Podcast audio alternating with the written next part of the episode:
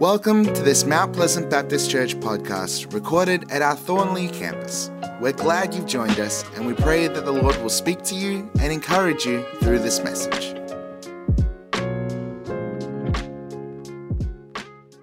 Wow. How great is our God? How awesome, how amazing, how generous, how kind is our God? How compassionate. How much is our God abounding in love and faithfulness? What an amazing occasion this is today, my goodness. As we witness and bear testimony to what God has done and uh, is doing and will do, amen, amen. in this, uh, this His church and in this region. And my goodness, how beautiful is the weather down here in Thornlie? Is it always like this down here? It's raining in Booragoon. It's just a beautiful, the Lord's blessing is on this place. Well, many of you know that uh, at Mount Pleasant, we're preaching a series called uh, But God. This uh, whole idea that, uh, you know, our circumstances may be bleak at times, but God. Things may be difficult, various mountains and challenges may loom large before us, but God. And uh, Simon shared something of the journey that's brought us to this point. But uh, for me, as I've also uh, reflected back on the last ten months or so, it seems to me that uh, the church here at Thornlie is a but God story unfolding actually before our very eyes. Yeah. At the beginning of this year, as Simon shared, we began to meet with, first with the three elders, Kim, Frank and Alex, uh, who, like Simon has said, we just want to honour and just, I mean, these are just amazing, godly men who've led this church. And uh, then we began to meet with the church family. And what we discovered here really was a, a group of people who loved the Lord. No question of that. People who loved the Lord.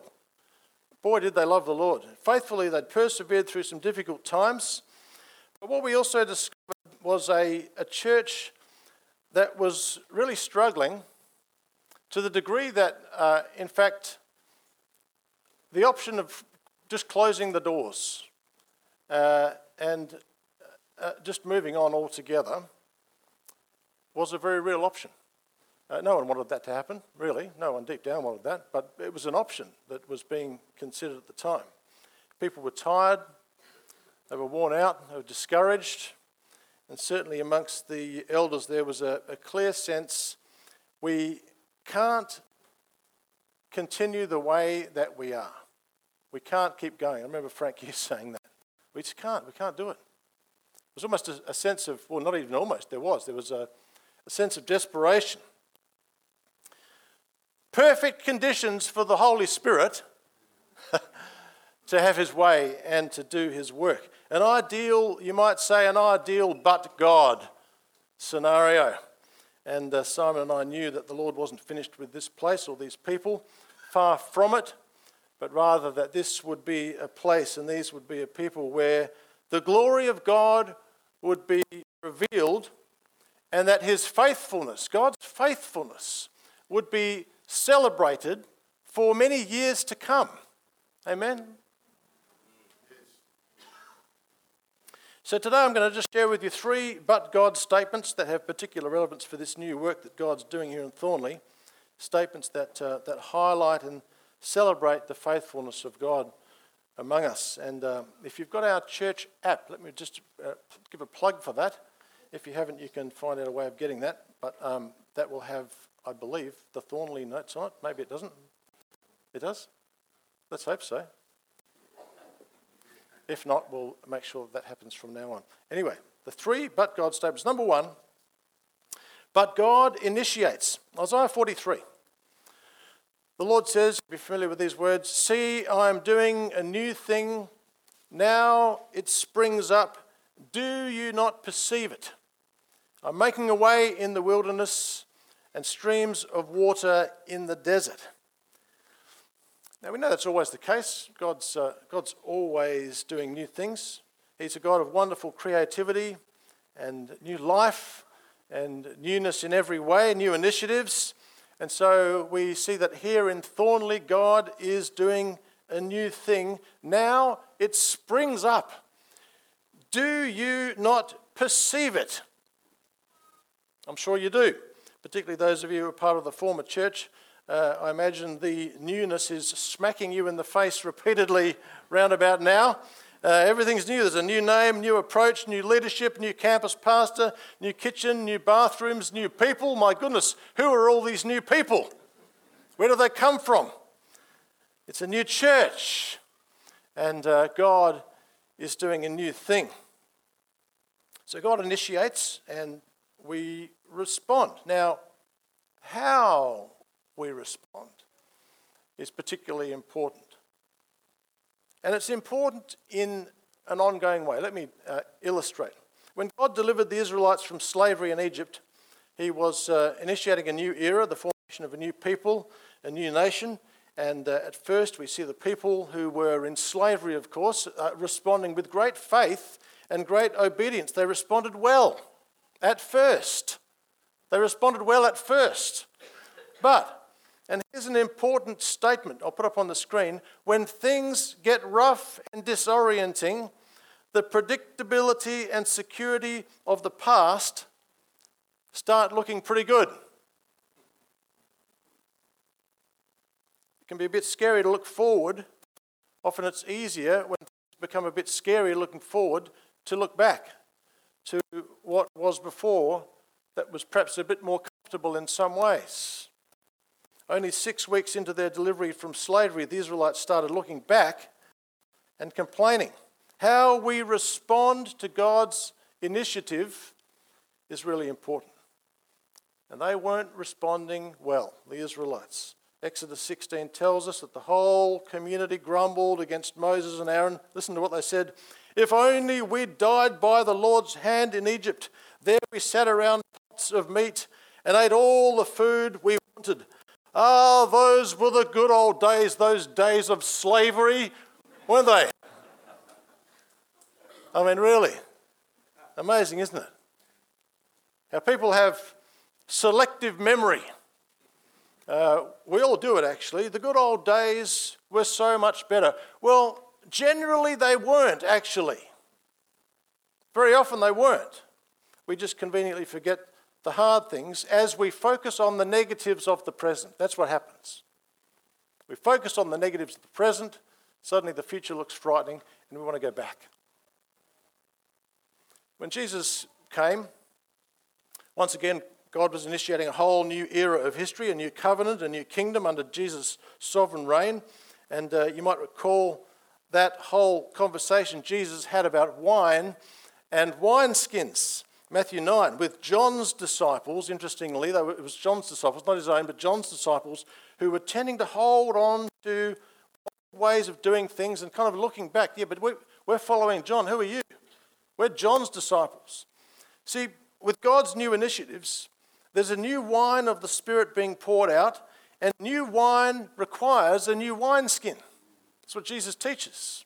It's a principle. If you pour wine into an old wineskin, back in those days of wineskins, the skin will burst and the wine will run out. Disaster. No one wants that to happen. Where there is a new thing God is doing here at Thornlie, there's new wine that needs the new wineskin that God has provided and is providing and will provide. New structures, new thinking, new practices, new leadership, new ways of doing things, and very importantly, a letting go of the old. Now, I love the way that that's been happening here at Thornlie. I know for some it hasn't been easy. Uh, working bees where skips have been filled with things that have been here for a long time. No, no, that's hard. That is, that's hard. Hard to let go. But there's been a willingness. We've discerned over time a willingness, even for those who found it hard, to lay things down, to let things go in preparation for and in anticipation of the new thing that God is doing. And that laying down, that letting go and leaving behind, that is so commendable to those of you who've been able to do that. God initiates, and we respond in faith and obedience. Number two, second but God statement is but God collaborates. Ephesians two tells us that uh, that we are God's workmanship. We're God's handiwork, uh, created in Christ Jesus to do good works which God has prepared in advance for us to do.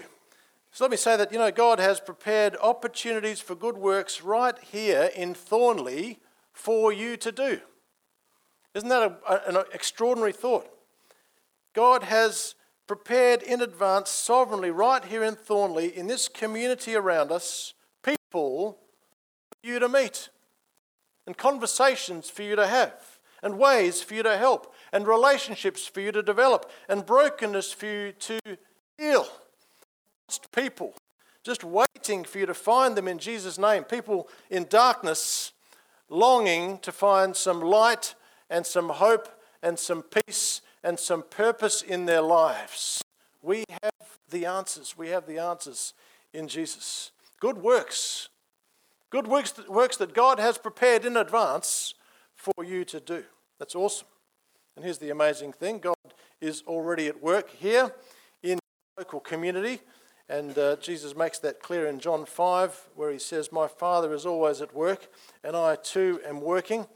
Uh, some of you will be familiar with the course written many years ago by uh, Henry Blackaby called Experiencing God. Anyone ever heard of that course? The numbers of you have. It impacted me greatly, actually, in the must have been the um, the late nineteen nineties. One of the things that Blackaby says is that not only is God always at work around you, but he also invites you to join him in his work. Beautiful concept that God wants to collaborate with you.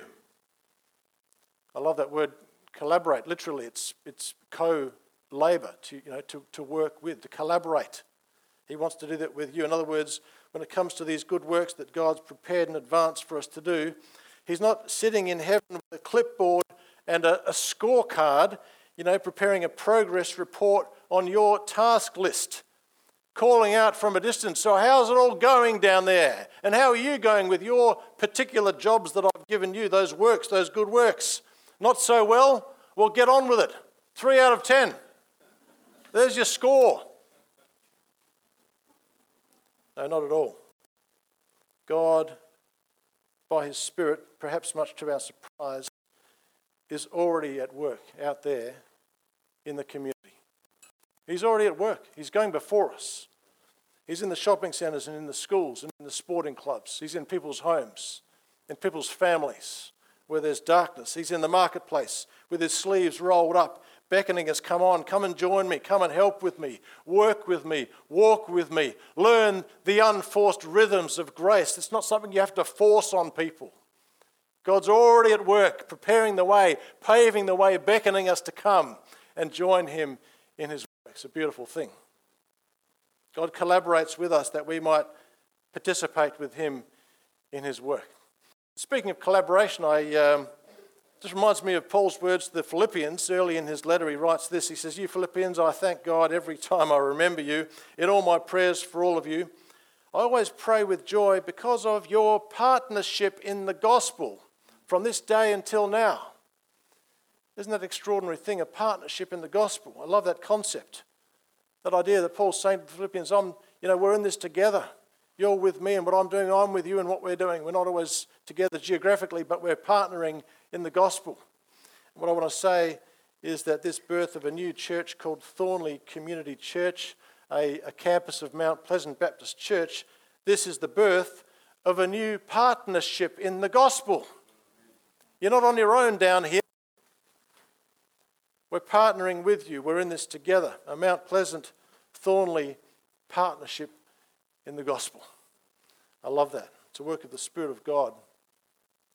It's a great honour, actually, to partner in the gospel, because even though you may think that you need us at Mount Pleasant with our size and our strength and our resources, that may be true. You might think, yeah, we do. We, we need, well, that's yeah, good. I'll tell you what also is true. We need you in ways that many people won't fully understand. And here at Thornlie, you will teach us things at Booragoon that we could not learn apart from our partnership in the gospel. So thank you in advance for all that you will teach us. It's a God-given collaboration together. So God collaborates and we participate. Just a third and final but God statement. This time, but God completes. And uh, Simon alluded to this in his prayer, Philippians one six. He who began a good work in you will carry it on to completion until the day of Christ Jesus. Some of us are very good at starting things, but not so good at finishing them. And maybe at your place, uh, there are a whole bunch of projects around the house that have been started, but you've never just quite gotten around to finishing them. And so if you... husbands and wives elbowing, he's talking about you. We have a tendency, don't we, to uh, lose momentum. We start things with great enthusiasm, but then, you know, over time we get distracted, other things come up, the enthusiasm wanes. I know for me, um, I'm normally quite good at finishing things. Just looking for my wife. But I have lost track of the number of Netflix series that I've begun, and then over time I just lose interest and I just rarely seem to finish them. God, not that way. God completes. When He starts something, He completes it. The Lord says in Isaiah, "My word that goes out of my mouth will not return to me empty, but will accomplish what I desire and will achieve the purpose for which I sent it." What an encouragement that should be for us. And so we don't need to fear that things will drift back to the way they were before. I've heard whispers of that from some who've been a part of the previous church that met here in this building. Oh, I just hope that things don't drift back to the way they were before. Well, no, they won't. Absolutely not. Why? But God. But God completes. God is at work and God will complete. He will do it. And uh, and as we think about this idea, this truth that it is all God, it's all God's work, He will do it. There is, uh, if I can warn a little, a certain theological approach that might then say, well, you beauty, God is just going to do it. And so we can just sit back and watch what God is doing. He's going to do it. Praise God. But in fact, plan and purpose of God, we don't ever just sit back and watch. Yes, God completes, but we have a role to contribute and to play our part and to make sure we continue to embrace the new thing that God is doing, and very importantly, that we don't quench the Spirit of God by our insistence on holding on to old wineskins. That we don't quench the Spirit of God by our tendency to fear the future and therefore start to look back at the past and think, wow, it was better the way it was. We didn't have all these crowds of people here. We were just nice and comfortable in our nice little building here. It was better the way it was. No, no, no. God completes.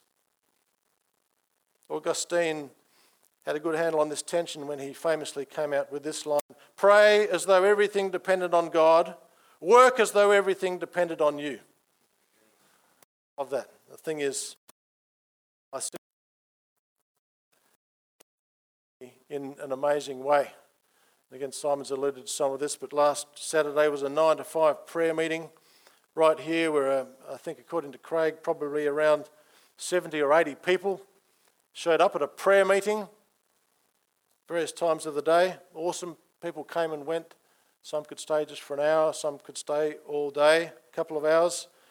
Uh, but there's a level of prayer participation right there that indicates a high level of dependency upon God, a heart that says, you know, Lord, whatever's coming next for us as a church here, wow, we need you. We depend upon you. We are nothing without you. We cannot do this without you. And that whole heart of dependence is something that just needs to be uh, continually embraced and nurtured, this idea. We can't actually do this. You know, Today you might think, wow, this is good, this is all going well. No, but we need, Lord, we need you. We need you more and more. We always need you. Praying as though everything depends upon God. And then, of course, to mention the working bees, as have been mentioned, have taken place over the recent months. I think close to one hundred percent of the uh, the, the previous uh, Thornlie group that met here. My goodness. Dedication, painting, cleaning out, fixing up, freshening up. There's a lot of work that's been done, as we've highlighted. And again, a faithful army of people gathering Saturday by Saturday, week by week, during the week, to work hard. Well done. Well done. That is inspiring. The place looks great. Work. Work as though everything depends upon you. Pray as though everything depends upon God. That sentiment of Augustine is, uh, I think, captured well by the words of Paul in Colossians one twenty-nine, which says this. Paul says, "To this end, I strenuously contend with all the energy Christ so powerfully works in me." Don't you love that? It's brilliant, actually. It's a brilliant line. Paul's, Paul's figured it out. He's worked out, man, I've got to work. I've got to work strenuously. I've got to work hard. But as I work hard, I recognize that I'm working hard with the energy of Christ working in me. It's not a works-based theology. It's all grace, and yet it's hard work with the energy of Christ. God is at work around us. He's also at work in us and through us. God completes. We contribute. So just as I close this morning, you know, the work that's been done in this building is awesome. It's an inspiration. But, uh, you know, it's all preparation for what's to come. And uh, now and then Margie and I will host a dinner party for a group of people, various groups of people. And uh, let me assure you that during the lead-up, there's a lot of work done. Uh, lawns are mowed, floors are vacuumed and mopped, food is prepared. Uh, we get the place looking beautiful, or at least Margie does. Um, I've generally got a Netflix series that I've got to finish off. no, no, it's a team effort. But you know, all that's done for us in those circumstances is... It's not for us. It's for the benefit of our guests, so that when they arrive, we're ready to receive them. We're not distracted. We're ready to welcome them and to bless them. And so we're here today. All this excellent work that's been done so far, it's wonderful and well done. But it's just preparation.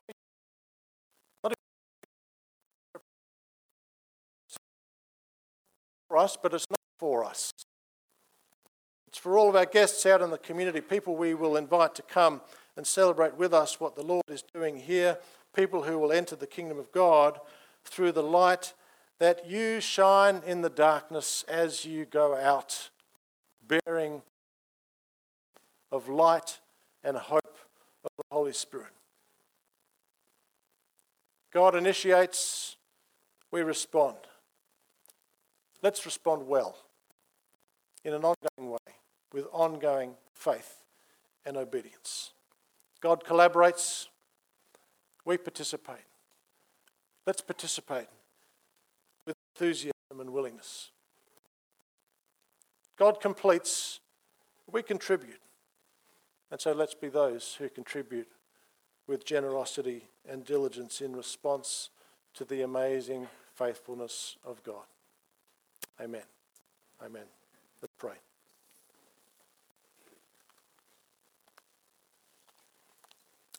Lord our God, we've declared together that you are faithful. And uh, Lord, today of all days, we uh, we celebrate your faithfulness. We celebrate your goodness. And we come, Lord, today with thankful hearts and a sense of excitement and anticipation about the future and all that it will hold. Help us, Lord, to be those who keep our eyes fixed on you, the one who initiates, the one who collaborates, the one who welcomes us and joins, uh, invites us to join you in your work, the one who completes the work that he's started. And so guide us, Lord, as we move forward in faith from this point, we pray. In Jesus' name, amen. Thank you for joining us. We would love to hear from you. If you would like prayer, please submit a prayer request at mounties dot org dot a u forward slash prayer or send an email to communications at mounties dot org dot a u and one of our team will be in contact. Have a great week.